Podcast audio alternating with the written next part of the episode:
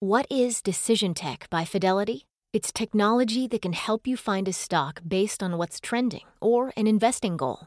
It's real time insights and information delivered in your own customized view of the market. It's smarter trading technology for smarter trading decisions.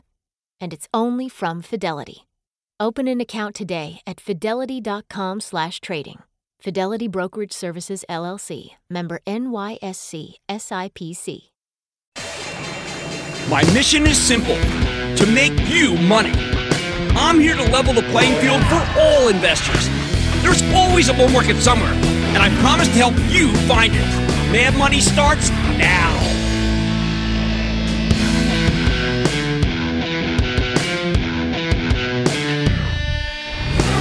Hey, I'm Cramer.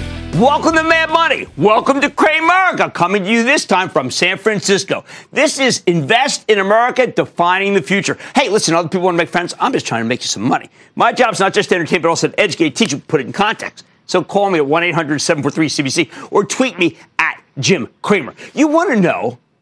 You want to know the most shocking thing about today's fantastic action with Dow gained 215 points, S&P climbed 0.89%, and the Nasdaq jumped 0.97%. It's not that we rallied. It's that the components of the rally actually made a ton of sense. This is a day where we separated the China winners from the China losers. And that allowed many stocks to roar based on good old fashioned earnings per share. Yet we're beginning to get our arms around who will be hurt by the continued escalation of the trade war and actually who benefits. Buy, buy, buy! Buy, buy, buy! The difference is they're enormous. There's a gigantic gulf between them. So why don't we start with the surprise winners? Let's start with Cisco and Walmart. Last night, Cisco reported an amazing quarter with its business accelerating at a time when many analysts predicted it would falter. This morning, Walmart delivered much better than expected earnings. Same store sales up 3.4%. You know, that's the best number in nine years. Meanwhile, the big box retailers' digital business is pulling away from the pack. It's up 37% year over year. But the biggest positive from both Cisco and Walmart, they expressed a degree of immunity immunity to the tariffs that stunned Wall Street. These companies were widely perceived to be caught in the Chinese crossfire. Turns out that's just not quite true. Sure, if President Trump extends his 25% tariffs to cover the $300 billion in imports from China that are currently untouched, well, Walmart was going to have to raise prices. However, after speaking to them, you know what? I'm betting the impact will be much less pronounced than the bears would have you believe. Why? First, Walmart's the world's largest supermarket chain, and that part of the business is fine because we don't really import a lot of food from China. Second, because of Walmart's scale, it can source better than any other retailer on earth, save maybe Amazon. If they need to change suppliers, you know what? They'll change suppliers, and they'll end up with better deals than the competitors. I am saying you may never even notice the difference.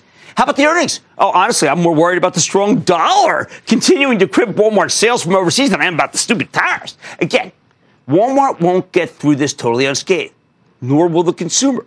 But the damage is a lot less extensive than anyone thought, and that really helped propel the stock much higher and therefore moved the whole market with it. Cisco's even better. Six months ago, Cisco's CEO Chuck Robbins, he probably saw him last night with Kelly Kramer, CFO. He adopted a strategy. It's called the hope for the best, prepare for the worst. And where the company, uh, where the company was pleading its case in Washington while simultaneously shifting its sourcing away from China. Fast forward to last night's conference call, and Robbins tells us that the moment they saw the tariffs were going up last week, their teams kicked into high gear, and they've now done everything they need to do to get out ahead of this. While other CEOs bury their hands in the, heads in the sand, Robbins took President Trump at his word and made the necessary adjustments. It didn't hurt that China was already buying less and less equipment from Cisco itself. Don't worry, it's only 3% of the total. He started to search around the globe for other potential sources when his own business started drying up in China. And by the time the tariffs were actually raised, Cisco had already solved the problem. The impact going forward? Nil. Walmart and Cisco are a breath of fresh air compared to, say, Macy's, which told us just the other day that they didn't see the next round of tariffs coming, and they're already being hurt by the first round. Macy's is losing the trade war. Who else is losing? Well, how about any company that sells into Huawei, the gigantic Chinese telecom maker? And eh, they also make handsets. Today, President Trump basically blacklisted Huawei. You now need a special license to sell them components, and you're banned from buying their equipment. Boy, that's bad news for a host of chip makers, which is why Qualcomm, Skyworks Solutions, Broadcom, Micron, and worst of all, Xilinx, the king of Chinese 5G, well, they all got hit today. Huawei uh, has the best technology for the 5G wireless infrastructure build out, but without components from American suppliers, that technology just doesn't work. They're going to get beat. It could be the end for Huawei's 5G leadership. That's a huge blow to this pioneering company that many in the industry actually feel is nothing but an arm of the Communist Party. This was a major escalation for the White House. Trump did the same thing to a smaller Chinese company not that long ago, ZTE, uh, although he quickly walked it back. You know what? This one feels different, doesn't it? It feels different. It's clear the president no longer cares if his actions hurt major American businesses. It's for a greater good, it's for a bigger cause. It's no longer enough to stop importing stuff from China and stop making stuff in China. Now you're not even allowed to sell to, to key Chinese companies. That's a dramatic shift for the Trump administration. And I'm sure the Chinese are astonished, baffled at just how brazen he's being, especially compared to his predecessors, all of whom pretty just said, all right, bring it on. Love him or hate him, Trump's figured out that the consensus on China has been dead wrong. The Chinese Communist Party simply doesn't have the capacity to retaliate that hard. I've listened endlessly to economists who tell us, well, be careful, really scary. China could dump a trillion dollars in U.S. treasuries, its holdings. They think the Chinese are holding our bond market hostage. Please, bring on some supply. There's a real dearth of treasuries. Come on, Chinese, sell them to us. We'll absorb them without much of a ripple. Hey, how about the tariffs against American produce? Ooh, right, scary. Hardly. How about pointless? Our government has a long history of subsidizing agriculture. And if our farmers get hurt, Congress just bail them out. Hey, there's an election year coming. I mean, come on, Chinese. Do better. Hey, what if China boycotts American products? Well, not many American companies have been able to really break into the Chinese market. It was Boeing. Uh, but they're repeatedly assuring us that every that even though one out of every four planes is destined for China, there's so much demand they could easily route that business elsewhere. So Forget that one. Starbucks. Well, that one seems to be embedded in the fabric of China. Hence why its stock just keeps going higher. How about Yum China? That's KFC, Taco Bell, and Pizza Hut. Holding up surprisingly well, don't you think? Finally, there's tech. But Trump just cut off business with the most important Chinese account out there Wait, when he branded Huawei a pirate. Other than the semiconductor stocks that got hit today, there aren't many tech companies with huge China exposure. I mean, you got Apple. That's pretty much it. Now, I'll admit it is a tough moment for Apple, tensor hooks. After the president's Huawei action, you can easily see Trump or Xi coming after them. It's both sides. I still say you want to own Apple, don't trade it, but I understand why people are getting nervous. The rest of tech, they barely have any business in the People's Republic. Think of it as poetic justice. If the Chinese had simply let Facebook, Amazon, Netflix, and Google into their markets, they would have been able to retaliate against us for this Huawei blacklisting, but they never did. If the Communist Party hadn't sanctioned rampant theft of intellectual property, they'd be able to retaliate against the cloud kings. But there's so much piracy in China that our software companies don't see much point in doing lots of business there. And that means the Communist Party seems to have fewer ways to hit back at us than either side thought at the start of the fracas. Either side. Bottom line, here's how I see it. President Trump is now in charge. He's in charge of which American companies can do business in China. If you do too much, he'll smite you. If you buy too much, he'll find you. If you rely on them too much, he'll crush you. Or in Wall Street parlance, he's raising numbers Walmart and Cisco, cutting numbers Qualcomm and Broadcom, taking numbers down Micron. Yeah, the companies did, that didn't see this escalation coming, they may get steamrolled. But the ones that thought ahead are being re rated to more exalted status. They are the real winners. And you know what? I think their stocks aren't done going higher. Let's take calls. Why don't we go to Greg in Virginia? Greg. Good evening, Jim. That was a good piece yesterday on GoodRx. I say probably fifteen hundred dollars a year using GoodRx just on one prescription. Uh, but my good. question was uh, raised this morning when uh, on uh, Squawk Box in the Huawei discussion this morning. It was asked about other equipment makers besides Ericsson and Nokia. Right. And then later on, uh, Hans talked about standards based technology. So Mm-hmm. I started thinking about a company called Juniper, symbol Yeah, I like Juniper. Juniper kick around. You know, I first What met Juniper, oddly. Kevin, uh, you know, Kevin Johnson, CEO of Starbucks. He was running Juniper. It's always been in there. It's always part of the mix. But you know what? You go with the best of breed. You go with Cisco. All right, it's simple. The president's in charge who's doing business in China. He's taking stocks up and down these days. And if a company uses that to its advantage, you're going to get a breath of fresh air and a higher stock price. If you ignore it, your stock price is destined to go lower. Oh man, tonight, why, why some down and out stocks seem to be catching bids today? Then the cannabis space was supposed to be the next great frontier. But are some companies just blowing smoke? I'm investigating. And it's a company with 600,000 members and $30 billion in loans. And it just earned a vaunted spot in CNBC's seventh annual Disruptor 50 list. Don't miss my sit down with the CEO of SoFi. And of course, stick with Cramer. Don't miss a second of Mad Money. Follow at Jim Cramer on Twitter. Have a question?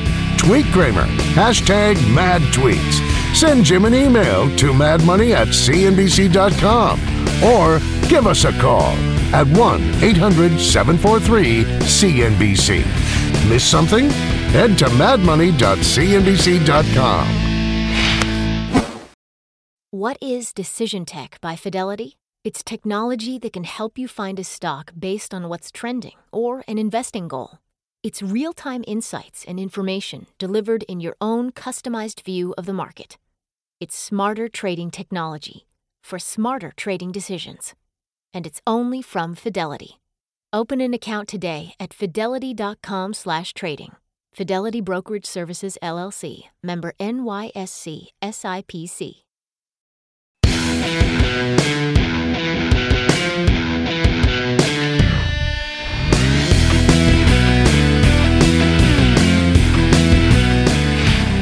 Are we running out of new stocks to buy? When you look at the biggest winners today, it is stunning how many of them are former laggards that are now playing, yes, catch up. Let me give you seven high profile catch up examples. First is Stanley Black and Decker. This toolmaker saw its stock surge more than 2% today for one simple reason onshoring. The company announced that it's going to start manufacturing Craftsman wrenches in the United States again, opening a new plant in Fort Worth, Texas. As I keep telling you, companies that wean themselves off from China will see their stocks get higher price to earnings multiples. Until today, Stanley Black and Decker would get hammered every single time we got another flare up in the trade war because so much of the merchandise is indeed made in China. Now that's changing. So the stock, the stock is catching fire. Bye, bye, bye. Second, Centene. Yeah, the healthcare plan provider for government sponsored programs like Medicare, Medicaid, and the Obamacare exchanges. This one's a long-time Cramer fave. It's been out of favor. But Michael Neidorff tells such a compelling story, though, that I think it works in this environment. The stock has been hammered along with every other managed care play. It currently sells for less than 13 times earnings. 13 times earnings. This thing is way too. Wow, look at that developing reverse head and shoulders pattern. Uh, now that safe, consistent domestic names have come back in style on the Wall Street Fashion Show, this one, I think, is a winner. Third, Under Armour. Yeah, I'm going to tell you why I think that Steph, Steph Curry is the most compelling figure in basketball. Will you give me that? He plays tonight. I saw him with my own eyes the other night in Oakland, and I got to tell you, he is insanely good. And he's got a big endorsement deal with, oh, jeez, look like my father there uh, with Under Armour. That's right. I think CEO Kevin Plank has gotten some real momentum going here, but the stock doesn't reflect that. While it's up 24% year to date, you got to remember that Under Armour has spent the past three years bouncing along its lows. Tonight, this this stock was nearly $55 just four years ago. It's now a $22 stock.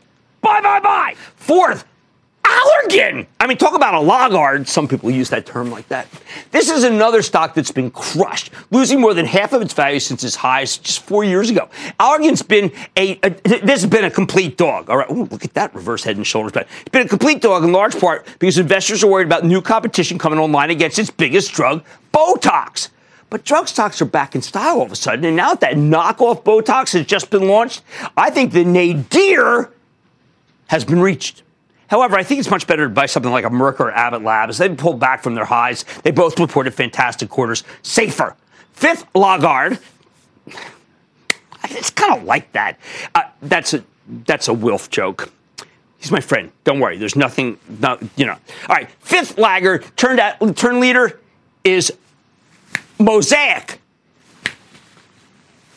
The first. The fertilizer company, had a was a $53 stock in 2015. It's now at 23. But Mosaic's now telling you a story about how it's transformed into a technological fertilizer marvel. I've never really identified fertilizer with technology. But hey, whatever. They've got a lot of China exposure, though, because the People's Republic is a major market for our farmers. I think you should probably wait until Deere reports tomorrow. Everyone says that's going to be disappointing. I don't like the ag stocks here because they keep being linked with the Chinese. Yet Mosaic has shown some signs of life of late. I guess anything's possible in this market. Catch up, please. Number six. I've been waiting for the defense stocks to catch a bid simply because they've really been lagging so far behind the market. Today, buyers propped up Northrop Grumman, which is well off its highs. Again, this is totally a function of money managers trying to find companies that recently reported great numbers, but they have very beaten down stocks. This is one of them. This is this stock sells for less than 14 times earnings. Great balance sheet. Just raised its dividend. Actually, was a shockingly high amount. Fits the bill. Catch up. Finally, and this one I think is probably the best of the ones that's really popping here Schwab. Charles Schwab. Now, I've been waiting for this stock to erupt, given that the discount brokerage has become an incredible asset gatherer, strong asset gatherer in a market where Goldman Sachs just this morning announced right here. Boy, this is such a great level to buy it, I think. Just, Goldman just announced uh, that it bought a company that's $750 million in, for $750 million called United Capital Financial. It's an investment advisor with 25 billion in assets under management, 220 advisors serving 22,000 clients. Wow, that's quite downscale from the Goldman I worked at many moons ago. Given that Schwab has $3.36 trillion in assets under management, hey, maybe it's a better bet. This stock is ridiculous ridiculously cheap here versus the rest of the group, especially when you consider its phenomenal asset pool. $624 million a day comes into this place, according to the Wall Street Journal. Yeah, this is the best one. This is the best one of the lot. I buy it right here. Seven stocks well behind. Seven stocks just now getting their due. In this newly rejuvenated market, it's time to reach for the laggards and play catch up. The names on this list are exactly the ones that will work, given that they've fallen behind right here, mostly through no fault of their own. Stick with Cramer.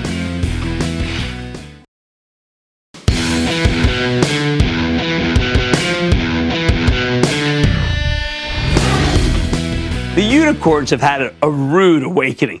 As the long awaited Uber IPO turned out to be pretty much a bust, and many other newly minted IPOs got hammered, we've seen what happens when irrational exuberance crashes headfirst into reality. And tech's not the only industry that has had a tendency to get bubblicious. While we're out here in California, it's worth noting that another group that's had a similar experience is the cannabis cohort. California, ground zero for legalized weed here in the U.S., but it's still illegal federally. Canada is the country that's leading the way uh, on this issue in particular. And last year, the Canadian cannabis companies caught fire. This year, though, many of these gains going up in smoke. I think we're witnessing a pretty straightforward problem. I'm going to call it reefer madness. Some of these stocks have held up better than others because they're better capitalized, strong management, but others have been too promotional for my taste, and we got to talk about that because I don't want you to lose money. Whenever you see this kind of boom, you need to take the more exuberant pronouncements with a grain of salt. So I'm going to give you an example. I don't mean to pick too much on, on one company, but let's take Tilray. Right before Canada officially legalized pot last October, Tilray stock briefly surged from 100 to 300 dollars in a matter of days. A month later, it's back to 100, and the darn thing has been drifting steadily lower to $47 ever since. Normally, when a stock gets hit with such a devastating decline, there's an obvious culprit, right? Maybe, maybe they slashed their forecast. Maybe somebody got caught committing something that we don't even want to talk about. But in Tilray's case, there haven't been any major negative catalysts. It's just the stock should never have been so high in the first place. When Tilray came public last summer, management was swept up in the grandeur of this incredible growth story, and they made some pretty, pretty bold claims. If you were too eager to jump on the bandwagon, you got hurt once the reality turned out to be less exciting and investors then dumped the stock. What do I mean by grandiose? Okay, you got to understand. Late last summer, there was an explosion in demand for these cannabis stocks. When Constellation Brands announced a big investment in canopy growth, their second one, the undisputed best of breed here, the group suddenly became very sexy. It was a gold rush. Then Molson Coors formed a joint venture with, with Hexo, and we started hearing speculation about all sorts of other potential partnerships, some of which eventually did come true. In, in about a month's time, Tilray stock had vaulted from 20 to 120. And that's when CEO Brendan Kennedy came on this show. And while I told you not to chase it, the stock still exploded higher the next day, opening up at 233 and then peaking at $300 intraday before giving up some of those gains and closing at 214. And it has been on downhill ever since. What happened? Okay, in the first few months after Tilray's IPO, Brendan Kennedy was very, very, very, very, very, very positive about the whole industry. But in retrospect, maybe too positive. First, he was pretty generous with his addressable market forecast about how medical cannabis could be a $100 billion business. Then he said big pharma and consumer packaged goods companies would have to hedge the cannabis space, the implication being that they'll need to make investments in marijuana because, well, it's such a big competitive threat. He painted a very bullish long term picture I, I, buy into the picture. The thing is, Canopy got four billion from Constellation. Cronos got 1.8 billion from Altria. The closest Tilray's come, they got a research partnership with Anheuser Busch InBev, where both companies have kicked in 50 million dollars. It's pretty funny. Uh, uh, listen to what Kennedy told us. You get the point. Our intent is to build a company that dominates part of this $150 billion industry. I think you'll see multiple $100 billion companies. We don't want to partner with ABI, we want to build ABI. Yeah, see, I guess that's not really panning out as expected. When I asked Kennedy about cautious commentary from other players in the industry, he told us that Tilray would be able to establish brands in Canada that'd be able to defend their high price points. Tilray reported last week its headline numbers were solid, but pricing was ugly. While the company's total volume more than doubled to over 3,000 kilos, their average selling price per gram declined by more than 5% year over year. Tilray's gross margin, what they make after the cost of goods sold, it dropped from 50% a year ago to 23% this past quarter. Again, Tilray's doing fine. But if you listen to these interviews and you got the sense that the marijuana business was going to explode overnight, I think you might have gotten burned. I understand why Kennedy was so excited. It's very exciting. But when you see a CEO painting such a bullish picture, maybe you have to just take a, uh, just be a little more cautious. Now, it's possible that someday Tilray could grow into a marijuana powerhouse with a market cap of over 100 billion as more and more countries legalize. I'm a big believer in the long-term opportunity for the industry, but I, I never want you to buy in too much. Many of these stocks currently have ridiculous valuations. Tilray d- did just 23 million in sales in the first quarter, but it has a market cap of 4.6 billion, and that seems wrong to me. Of course, Tilray isn't unique here. There's a whole cohort of cannabis companies that did the exact same thing. That's what happens in a boom. Look at an outfit called MedMen Enterprises, or another one called Harvest Health and Recreation. It's a pair of U.S. companies that trade in Canada. They also seem to have gotten a little too optimistic. And I, yes, I am being diplomatic. We spoke to uh, MedMen CEO Adam Bierman in October, and these guys aim to be, let's call it the Apple store of weed. I don't know. He kept focusing on the incredible long term opportunity, but man, the short term matters too. And in the short term, MedMen is losing a fortune as they wait for the long term cannabis boom. Let me be clear none of these guys is fibbing. They believe very strongly in what they're doing. They have real conviction, maybe too much conviction. You want MedMen in a nutshell? They got a big fancy dispensary on Fifth Avenue in New York City, but recreational marijuana it's still illegal in New York. You can only get it by prescription. And even then, it's highly restricted. Yet Med, MedMen's paying through the nose for that real estate anyway, because they believe New York will eventually legalize. Eh, you got to hope so for them. Harvest Health is doing something similar. They made a series of acquisitions in order to expand all over the United States, and management's justifying these deals with some very big, bold predictions. How bold? Harvest is talking about doing as much as a billion dollars in revenue next year. But uh, they only they, have 17 million in the fourth quarter of last year. I mean, they plan to have over 120 stores next year, up from 21 currently if you count their acquisitions that haven't closed yet. Harvest Health clearly has faith in its business model. The problem is, as an investor, you can't afford to take things on faith. The bottom line look, I am a huge believer in the cannabis business. You know that. I've been a supporter of it. But conviction, even my conviction, needs to be tempered with discipline. That's why when you hear a CEO making bold predictions about the next big thing, you should ask yourself some questions. What if he's wrong? What if he's right, but it takes longer than expected? Like we saw with the internet 20 years ago. What if this particular company fails to establish itself as a dominant player? As an investor, you need to approach these stories with a certain amount of skepticism and a definite recognition that you can't believe the hype or your investment might just go up in smoke. Let's take a question from John in New York. John! Jimmy, booyah! Booyah! So, anywho, I'm pretty much around the board with all my cannabis stocks. Okay. And I'm wondering when Aphria is going to start going up. Uh, okay, well, it's Irwin Simon's company. Remember, he was at Hain. Uh, Hain kind of blew up in smoke, so to speak, to use the analogy here. It's a $1.7 billion company. I welcome, here's what I'll do. I welcome Irwin Simon to come on before I pronounce judgment. He's been a friend of the show, and he should come on and tell us what's going on before I give you my view. All right, sure, there's an opportunity in the cannabis sector, but take the hype with a grain of salt.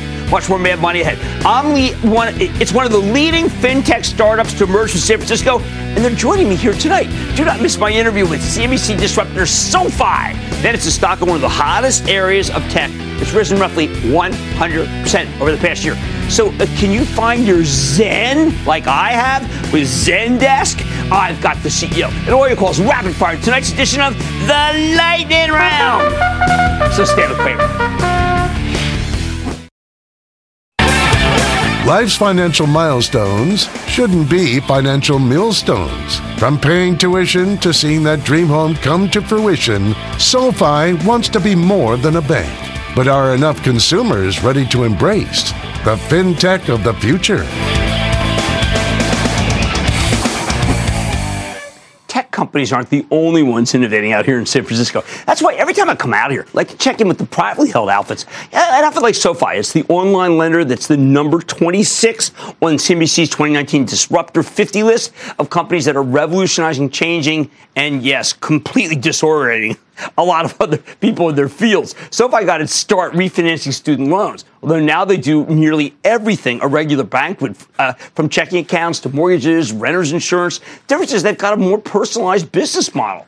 Eh, that's why it's so disruptive. They use the web to keep in touch with their members. Lately, SoFi has made another great leap forward, launching their own exchange-traded funds. Last month, they rolled out a select S&P 500 ETF, and another one they're calling the Next 500. And now they've got two more ETFs, one based on the gig economy. I really like it. And the other one, an index they've created called the SoFi 50. So let's take a closer look with Anthony Noto, someone we've known for a very long time on the show. He's CEO of SoFi and an old friend to get a better sense of what's going on here and what these ETFs mean for his company and what the millennials are investing in. Mr. Noto, welcome back to Mad Money. Anthony, I know you're a disruptor, but I want to start with something that's very traditional.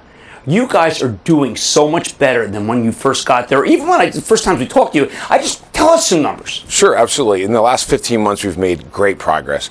Um, this last quarter, which we just released our investors letter yesterday, was our first quarter where we had a trifecta: revenue growth, volume growth in loans, and significantly improved profitability. We've meaningfully changed the core business of the company. We've relaunched our mortgage business. We've been able to more efficiently provide loans that are unsecured as well as in-school refinancing, and we've now launched in-school loans for undergraduates.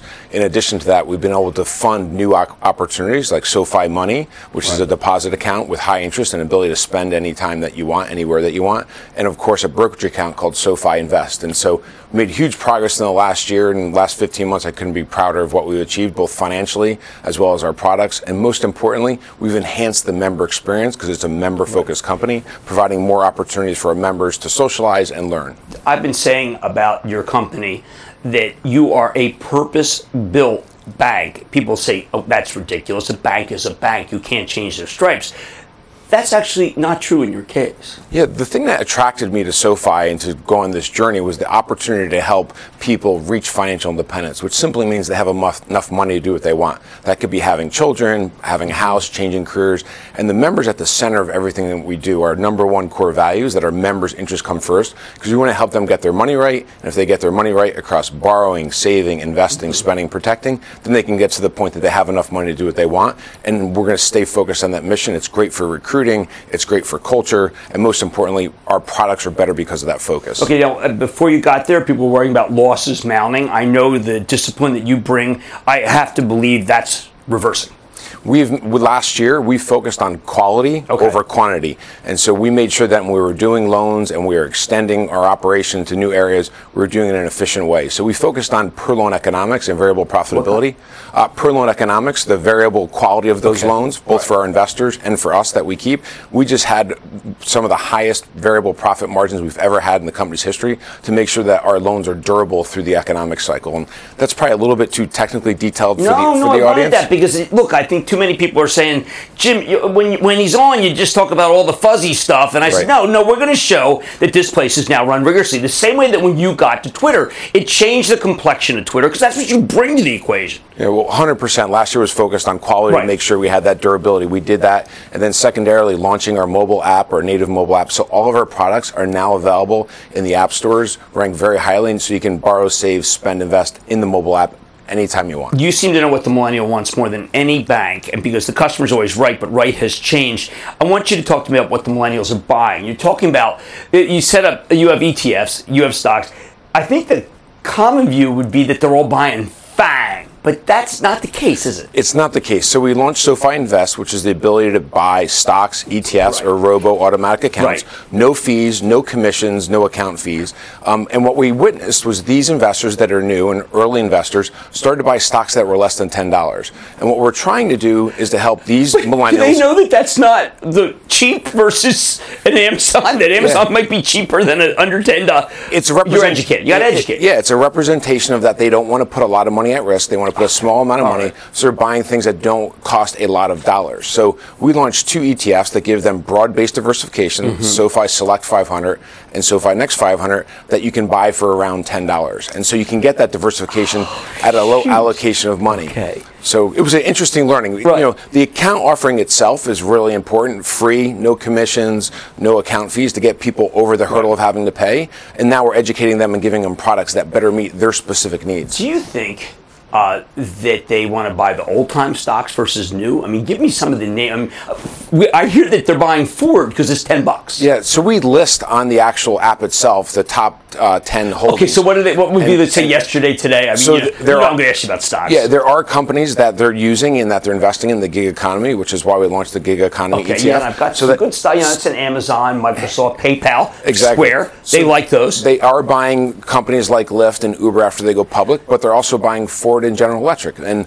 they're focused on investing in things that they're contributing to and things that they know, like these gig economy companies, but they're also investing in things that they basically don't use, but are at a price point that allows them to get into the market and learn. Because it's an imperative you invest in your 20s. Right. If you miss those 10 years, that decade, you really have to catch up later on. yeah, So- and you can afford to lose and go for go for big. Now, how about the? You mentioned mortgages. Millennials rates are down. Millennials moving out. Yeah, are they moving out of their in-laws? Buying a house is a huge economic decision. We relaunched our mortgage product on March 1st and have seen a great response. We did it just in time for the rates that are coming down. So we've seen a big pickup in demand um, in the mortgage business. So we're glad we retooled that business and relaunched it to give the consumer a better experience, faster um, approval process, faster funding process. Um, so it was at the right right time to capture that demand. Can you contrast your company with, say, Uber or Lyft? And I say that because those were supposed to be millennial favorites. They turned out to be not that great stocks. Uh, would your company be more, say, fintech, like PayPal Square, uh, versus what happened with Uber? Because look, you know the stock market better than anybody I know who's, who's the CEO. Sure. I, I think the key to our company is making sure that we continue to focus on the member at the center of what we do. We're going to help them get their money right, which means we're in the financial services industry, but we absolutely are using technology to get there. We're a mobile first company, and so you don't have to go to branches, and it gives you great convenience and ability to apply quickly, get funded quickly, buy a stock quickly, deposit a check, get interest in- information, all on the mobile device. That's all driven by technology. Um, when going public and building shareholder value, whether it's a private round or a mm-hmm. public round, it's about making sure you educate the investors on what you can accomplish near term and long term, being balanced on valuation and balanced on expectations and not getting in front of yourself. If you do those three things, you can have a successful private financing or, or public offering. Well, I love the journey that you and I have been on here because the quality issue was first, of which you told me, Jim, it's not yet. Not yet. We can't meet the numbers that you want on the credit. It's obviously now changed. You're growing. You're making money on, on key products that you want to. I hope you come public because we need some more fintech besides just buying PayPal and Square endlessly. Well, I appreciate that. We're, we're focused on building great products first, and someday that may come, but you hit the nail on the head. This was the first quarter we grew revenue, volume, and profit sequentially, and that enabled us to launch these new products like SoFi Money and give a great interest rate at 2.25% and help people get their money right. Well, congratulations on what you've accomplished in a very short period of time. That's Anthony Noto, SoFi CEO, and this is number 26 on the disruptor list. What a change since you got to this company. Thank you, Jim. Appreciate it. Thanks for having us.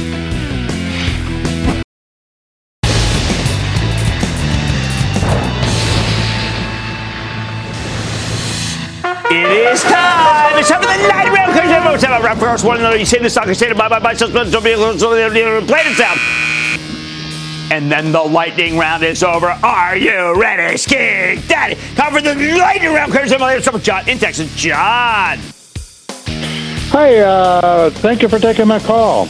Of course. I was uh, I wanted to get your opinion on a stock called TradeWeb Markets.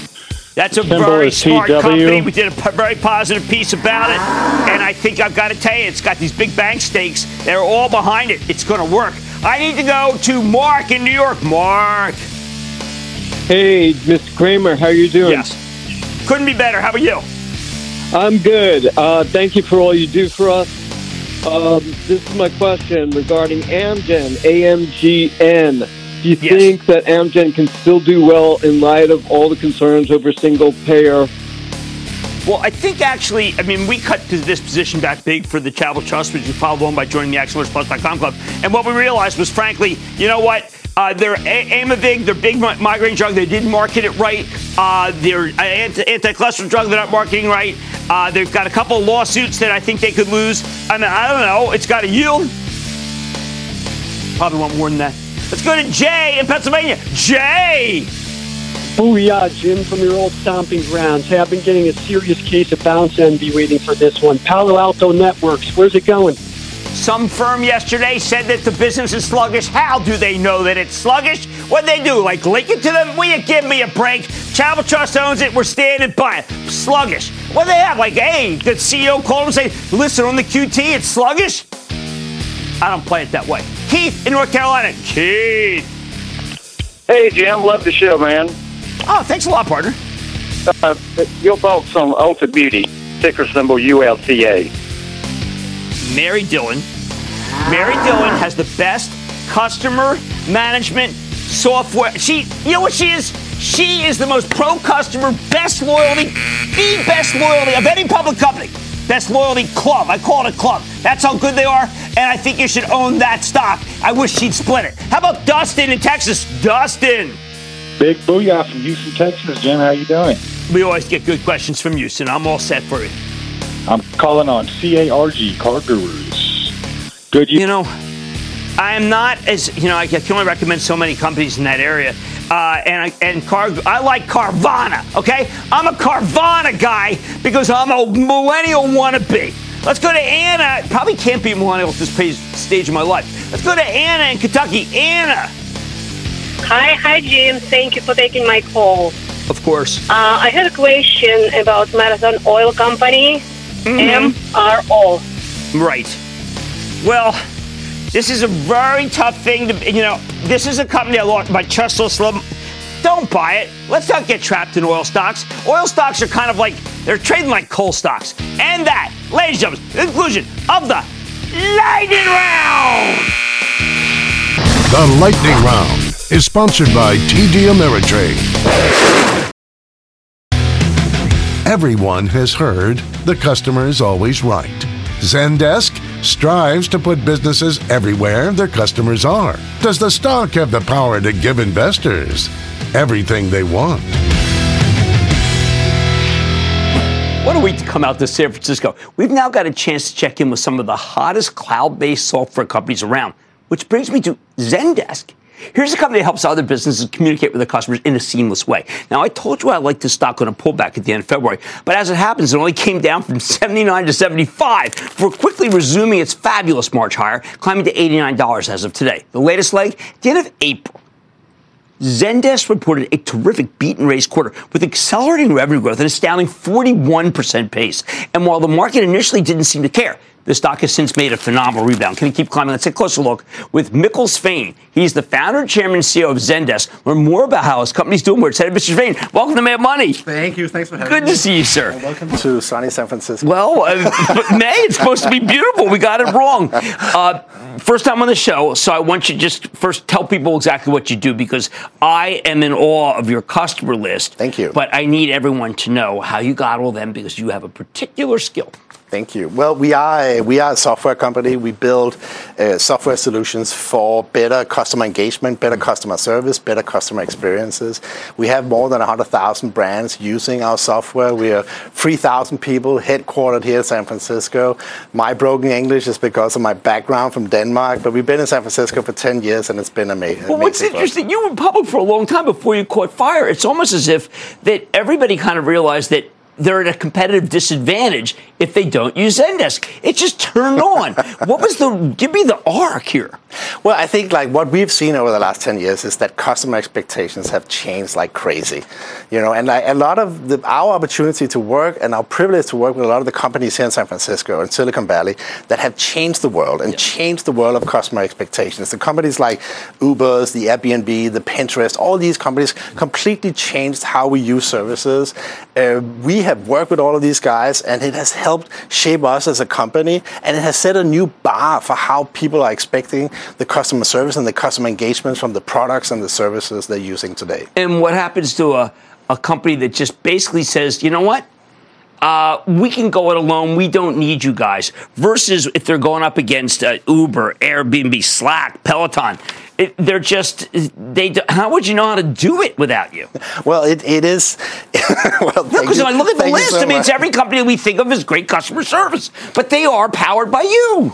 Yeah, we, we definitely help them provide great customer experiences. Right. We definitely help them provide great customer experience, and that is kind of that is the new currency of today. Like you can't build, you can have the greatest product in the world, you have the greatest service in the world. If you don't provide a great customer experience too, like you're not gonna you're not gonna survive. You started out with one product. You just have layered on product after product. Are these examples? Are these things that the customer wanted? that you, you know, please help us with this? Is that how you responded? Well, I think that we started very much in the world of, of kind of traditional inbound customer service. Okay. But like in the in the world of CRM, like all customer the different dis- yeah CRM, the customer relationship management, the, all the disciplines within that touches the customer, whether that be in the sales side, the shopping side, the service side, the marketing side, all of these things they seamlessly flow together. And from the customer, it's just one big experience. You don't want to know if you talk to sales or marketing or support. Right. You just have want to have one experience, and that's why it's important for us to to help power all these experiences and bringing them together. Now, how are you going to be able to compete? You compete. I know their product with Salesforce. Salesforce is a gigantic company. How do you? I mean, you've been winning some big enterprises. What, what's that competition like?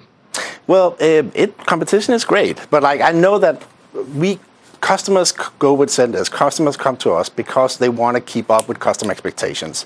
That's just that's not just about like transformation or digital mm-hmm. transformation. It's really about staying agile, staying quick, and keeping up with the constant change of customer expectations. Because that's the world we are in today. What is working today, what is fantastic today, it's going to be mundane tomorrow. So you're telling me what really happened here in our in our culture is that some guys got it and we started realizing being put on hold or be uh, having dropped or just some cold email would make it so that you would die Yep. Because other guys got good at this. Exactly. Because it is the front. It's how we deal with these companies. Yep. It, it, totally it totally is. And like it's a generational thing thing too. Like there's probably like different generations have different expectations. Right. My kids are gonna be ruthless. Yeah, they are. Ruthless. I mean my kids they just do not accept no. what I've learned to accept. exactly. I always expect to be treated badly. I do when I'm treated well. I'm kind of shocked, frankly. Now, uh, how about partnerships? I think you'd be a natural We had uh, Shantanu Narayen on the other day. It'd be natural to partner with uh, Adobe or, or Satya up at Microsoft, SAP. Do you uh, plan on some uh, alliances there? Well, I think that what what we have done most recently is that we launched a new platform concept that we built right. in the Sunshine. Uh, exactly, it's called Sunshine. It's built in AWS. It's open. It's super scalable. It's very, very developer friendly, and it allows you as a business to tie all the different things so together. You, okay, so you go to Amazon Web Services, and you, you direct people to Amazon Web Services. That uh, it, there's a huge re-platforming going on. Right, Every right. business are moving more and more their infrastructure to AWS, and it's because it's an architectural change. It's a new way of being able to tie everything together without necessarily having to rely on formal re- uh, partnerships between these businesses. So that's very much what we believe in. Uh, how did you get the accelerated revenue growth, 41%? That's extraordinary. Well, I mean, you're kind of percolating, boom, we we have we, like our customers is at a run rate of serving like a billion uh, consumers right. and end customers right. every single year. And it's really like helping our customers keeping up with the massive demand and the massive expectations that are from businesses well, today. You know, I feel bad. You know, I because we opine on you in the lightning round. I feel terrible that I didn't know your company. I mean, you were so powerful, but obviously you're. I got to tell you, you're a humble guy. You're not promotional. And no, I mean, when I saw the customers, I said, how could I not know this? But you just do it for the other guys, right? you do it for the customer. well, I think it's. I think we are in a magical place. You know, really being part of this revolution, empowering customers, empowering businesses to provide much better customer experience, and we really enjoy it. Well, you do a terrific job. And that's Mikkel Svane. He's founder and CEO of Zendesk, Z-E-N. I am sorry I didn't bring this company to you earlier. That is my bad. Please still stick with Cramer.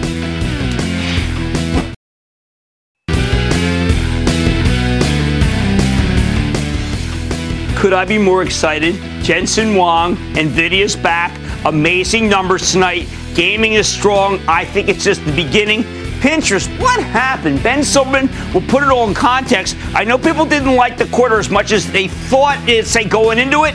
But oh, come on, it's a fresh faced IPO. Let's give it a chance to do some breathing. You know what? I think that this stock, Nvidia, after really having some hard times, is back. Like I said, there's always a bull market somewhere. I promise I'll find it just for you right here on Mad Money. I'm Jim Cramer. I'll see you tomorrow. What is Decision Tech by Fidelity? It's technology that can help you find a stock based on what's trending or an investing goal. It's real time insights and information delivered in your own customized view of the market. It's smarter trading technology for smarter trading decisions. And it's only from Fidelity. Open an account today at fidelity.com/trading. Fidelity Brokerage Services LLC, member NYSE SIPC.